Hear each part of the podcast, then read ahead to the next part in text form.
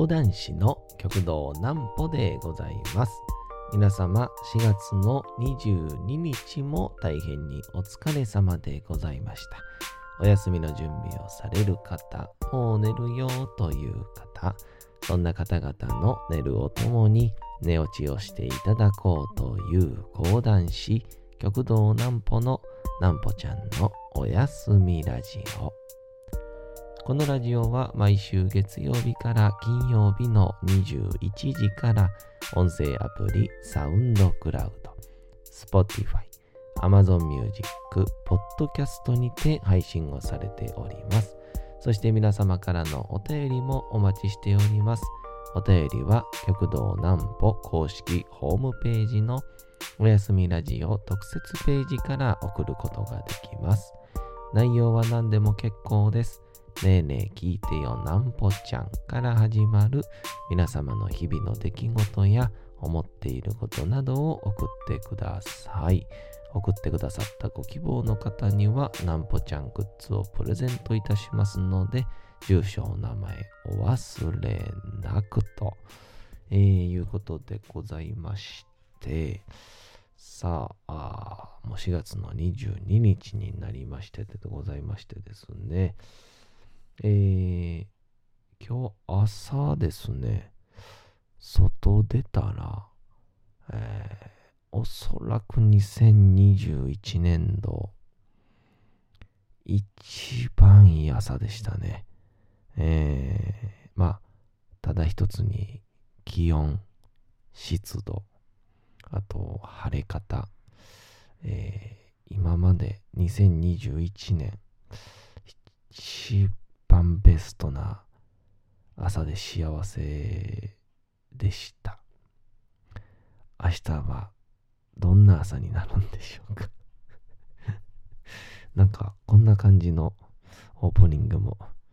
いいんじゃないかなと思ってやってみましたけど自分で笑ってしまいました。それではまずはこちらのコーナーからいきましょう。なんぽちゃんの明日は何の日？さて、明日が4月の23日でございますね。まずは行きましょう。こちら。地ビールの日。地ビール。あの、土地の地の地ビールですね。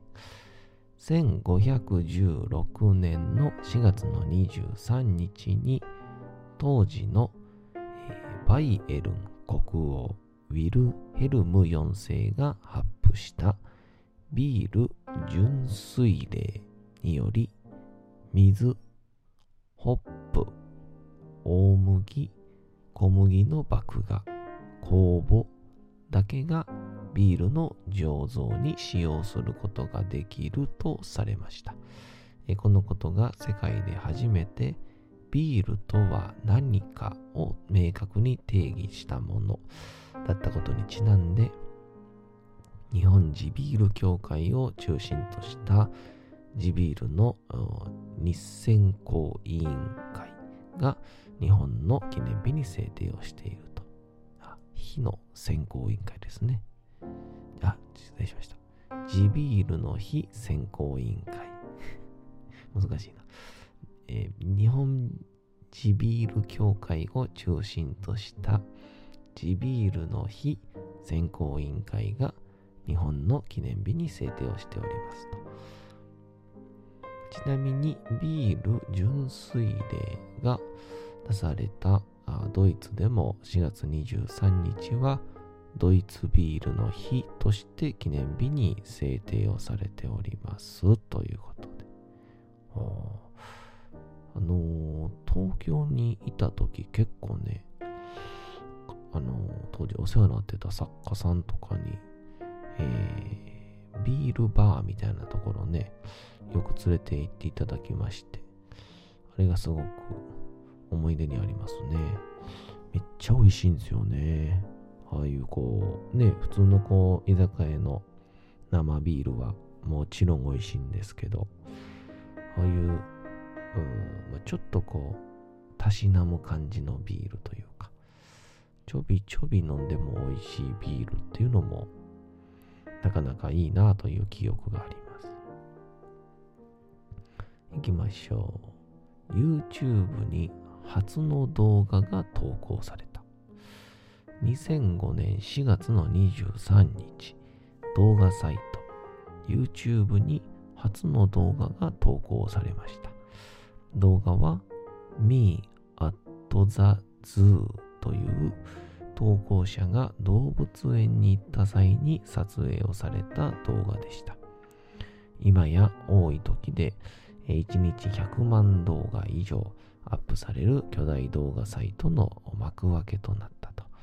また YouTube は後に Google に買収をされ、今日では YouTube への動画投稿をし、その動画再生数に応じた報酬が発生する YouTube 活用ビジネスが展開をされております。加えて、スマホなどの進化によって、動画に関する専門的な知識があまりない人でも手軽に投稿できることなどから世界各国で人気を集めております。ちなみに YouTuber と呼ばれる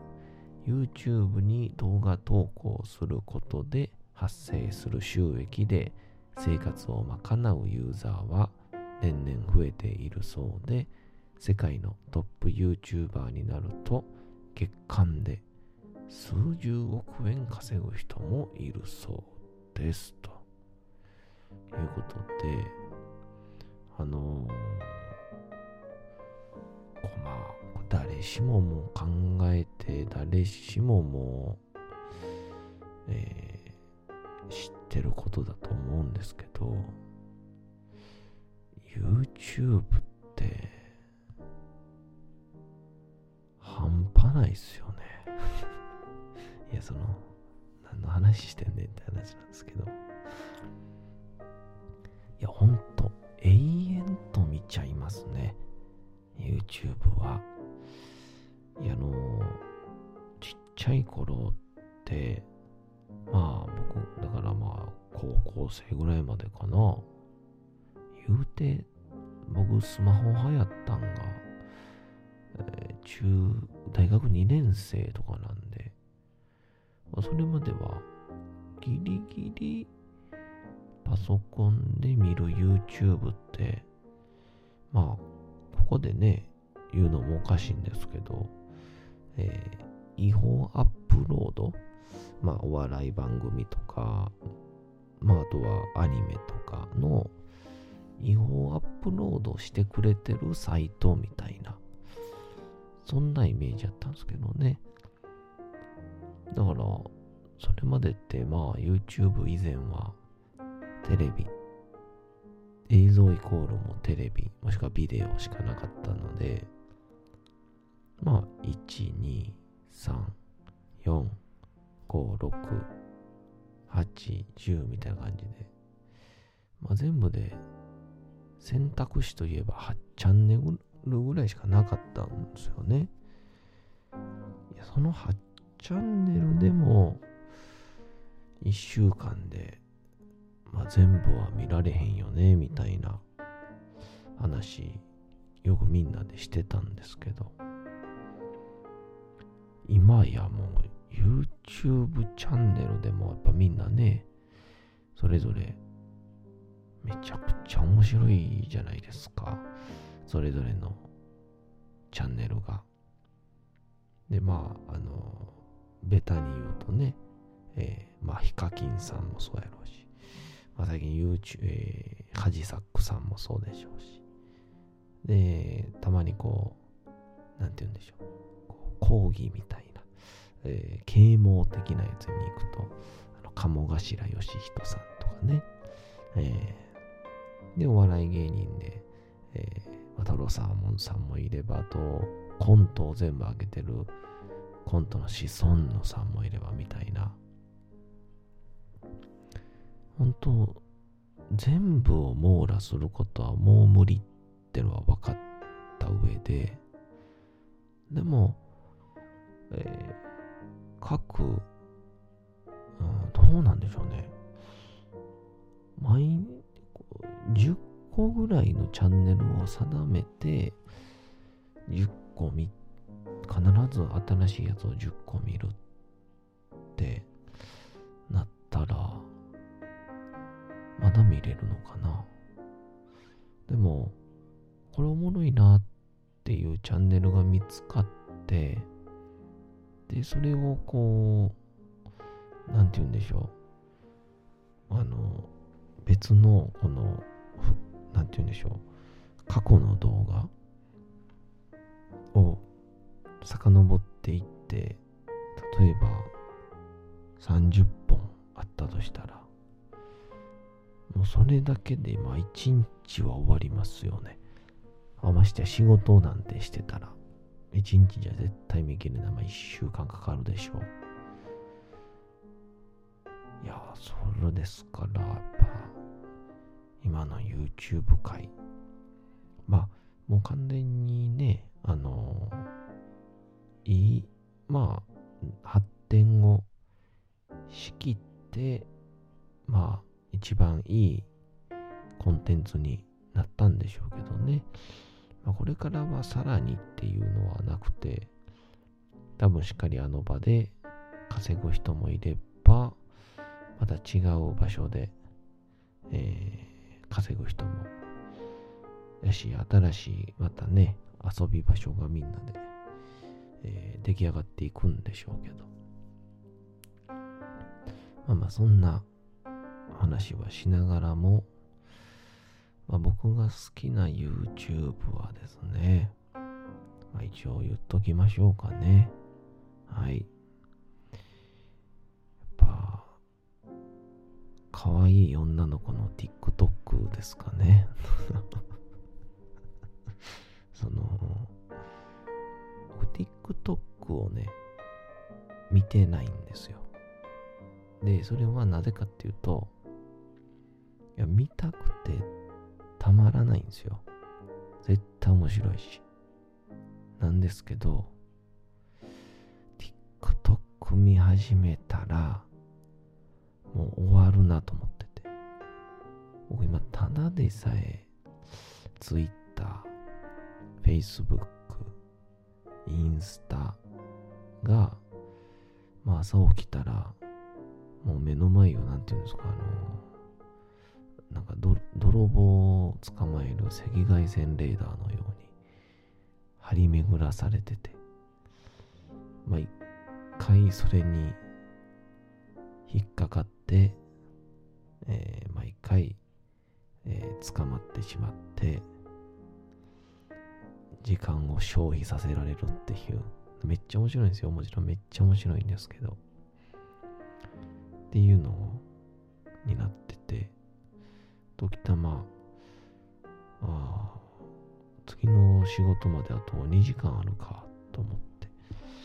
2時間のうち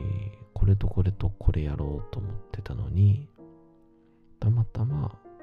なんか連絡が来て、スマホを見て、そしたらその流れで、えー、赤外線に引っかかって、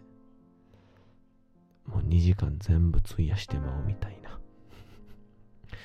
めちゃくちゃ首痛いみたいな。目も痛いし。っていうのが、時たま私、あの、起こりますんで、もし、TikTok なんて見てしまった場合ですよ。まあ多分一日の半分は女子高生に溢れるでしょうね。うん、最低なこと言うてんな。えー、っていうね、あの、やっぱもうめちゃくちゃ面白いじゃないですか。うん。前まではこれをね、あんな面白くないものっていうことによって、えー、自分からしっかり遠ざけてたんですけど、最近は、いや、まずは本当に面白いから、認めるところから始めようと思いましてね。えー、でもなんかあのこの前言うてたんが、何やったっけな。スティーブ・ジョブズが、ジョブズが iPhone とかをこう作って、まあどんどんどんどん発展をしてきて、っていう時に、こう、インタビューで、えー、もちろん、こう、えー、ジョブズの、えー、家には、この Apple 製品が、えたくさん並んでいて、でそれをもう巧みに使いこなして、で、子供たちも、そう、幼い頃から、えこのいわゆる最新機器の英才教育を受けてることなんでしょうね、みたいな感じで、えこう、ジョブズに言う時があったんですけど、その時のジョブズの回答っていうのが、いや、そんなわけないやんっていう、まさかの返答で、いやいやいやいや、そんなスマホとか子供に渡したらおかしなってまうやろ、みたいな。いや、iPhone 作った人ですよね、みたいな感じなんですけど。あの、やはりその、えー、スマホをはじめ、まあスマホの中における、こうなんて言うんでしょうね、えー、アプリとか、まあ SNS と言われるもの、すべてっていうのは、まあ使ってもらえれば使ってもらえるほど、まあ、利益がある。肩身離さず、永遠と触ってもらうことに意味があって価値がある。っていうところから、いわゆるこう人間の、まあ、急にね、なんか重い話になるんですけど、依存っていう、まあ、もう一個言うと中毒。まあ、そこにいかにこう、働きかけるかっていうような、まあ、逆転的な発想ですよね。まあ、中毒にさせてしまうことによってたくさん使ってもらおうと。まあ、それがいわゆる、え、手軽さなのか、あとは何でしょうね、こう、バシバシバシという刺激でしょうか。あとはもしくは、えー、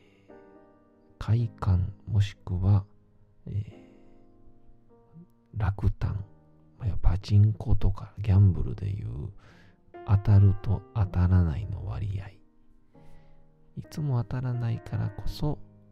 当たるから嬉しいとか、えー、これが何て言うんでしょうね。まあ、通知で言うと、基本的には画面を開くタイミングっていうのが、パチンコとかでいうスロットをこうね、回す瞬間らしいですね。で、画面を開く。そしたら、通知が来てるっていうのが、これが当たった瞬間っていう。だから友達もしくは知り合いからある意味自分が必要とされている存在として連絡が来るということでそういうので、えー、みんなが、えー、どんどんどんどんはまり込んでいくっていうまあそういう意味でこの Facebook、SNS、スマホは、えー、まあ、ジョブズは子供にはさせないという流れらしいですね。うん。最後、急に重いな。っていうので、まさに僕は、その SNS を作った方々の見事なまでな、えー、雲の糸に引っかかりましてね、栄養とされてしまってるわけですが、まあしかしながらまあ、これほど便利な、え技術ですから、本当にこう人間がその、えー、機械にうまいこと、えー、使われるんじゃなくて使う側に、えー、なっていけたらいいんじゃないかなと思いますんで、今日もこの後、ひたすら TikTok 総集編を見たいと思います。お次のコーナー行きましょう。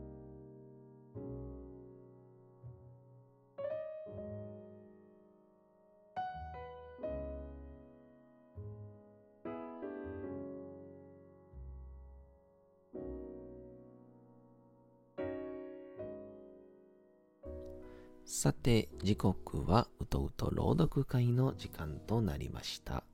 皆様、小さい頃眠れなかった時に、お父さん、お母さん、おじいちゃん、おばあちゃん、お世話になっている方に本を読んでもらった思いではないでしょうか？なかなか眠れないという方のお力に寝落ちをしていただければと、毎日美しい日本語の響きで綴られた様々な物語、小説をお届けしております。さて、本日もお読みいたしますのは、フランツ・カフカの変身でございます。えー主人公グレゴールが朝起きると大きな毒虫になっておりました。いよいよドアを開けられまして、まあそこには自分が会社し、えー遅刻をして早く行かなければいけない会社の支配人も。しかしみんなはグレゴールの姿を見てちょっと穏やかではなさそうです。本日どんな感じになるんでしょうか？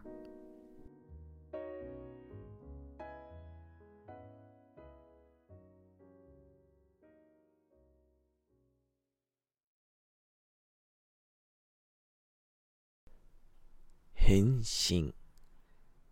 フランツ・カフカ原田義人役支配人はもう玄関の前の叩きにある手すりに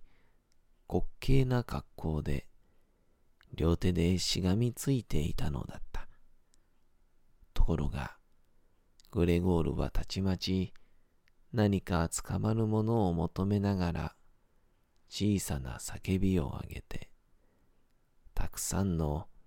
小さな足を下にしたまま、ばたりと落ちた。そうなるかならぬ時に、彼はこの朝初めて体が楽になるのを感じた。たくさんの小さな足はしっかりと床を踏まえていた。それらの足は完全に思うままに動くのだ。それに気づくと嬉しかった。それらの足は彼が行こうとする方へ彼を運んで行こうとさえするのであった。そこで彼は早くも一切の悩みはもうこれですっかり解消するばかりになったぞと思った。だが、その瞬間、抑えた動きのために体をぶらぶらゆすりながら、母親からいくらも離れていないところで、母親とちょうど向かい合って床の上に横たわったとき、全く放心状態にあるように見えた母親が、ガバと高く飛び上がり、両腕を大きく広げ、手の指をみんな開いて叫んだのだった。助けて。どうか、助けて。まるでグレゴールをよく見ようとするかのように、頭を下に向けていたのだが、その格好とは逆に、思わず知らず後ろへスタスタと歩いていった。自分の後ろには食事の用意がしてあるテーブルがあることを忘れてしまっていた。そして、テーブルのところへ行き着くと、放心したようになって、急いでそれに腰を下ろし、自分のすぐそばでひっくり返った大きなコーヒーポットから、ダクダクコーヒーが絨毯の上へこぼれ落ちるのにも全然気づかない様子であった。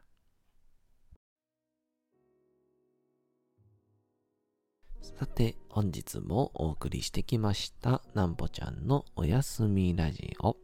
というわけでございまして、4月の22日も大変にお疲れ様でございました。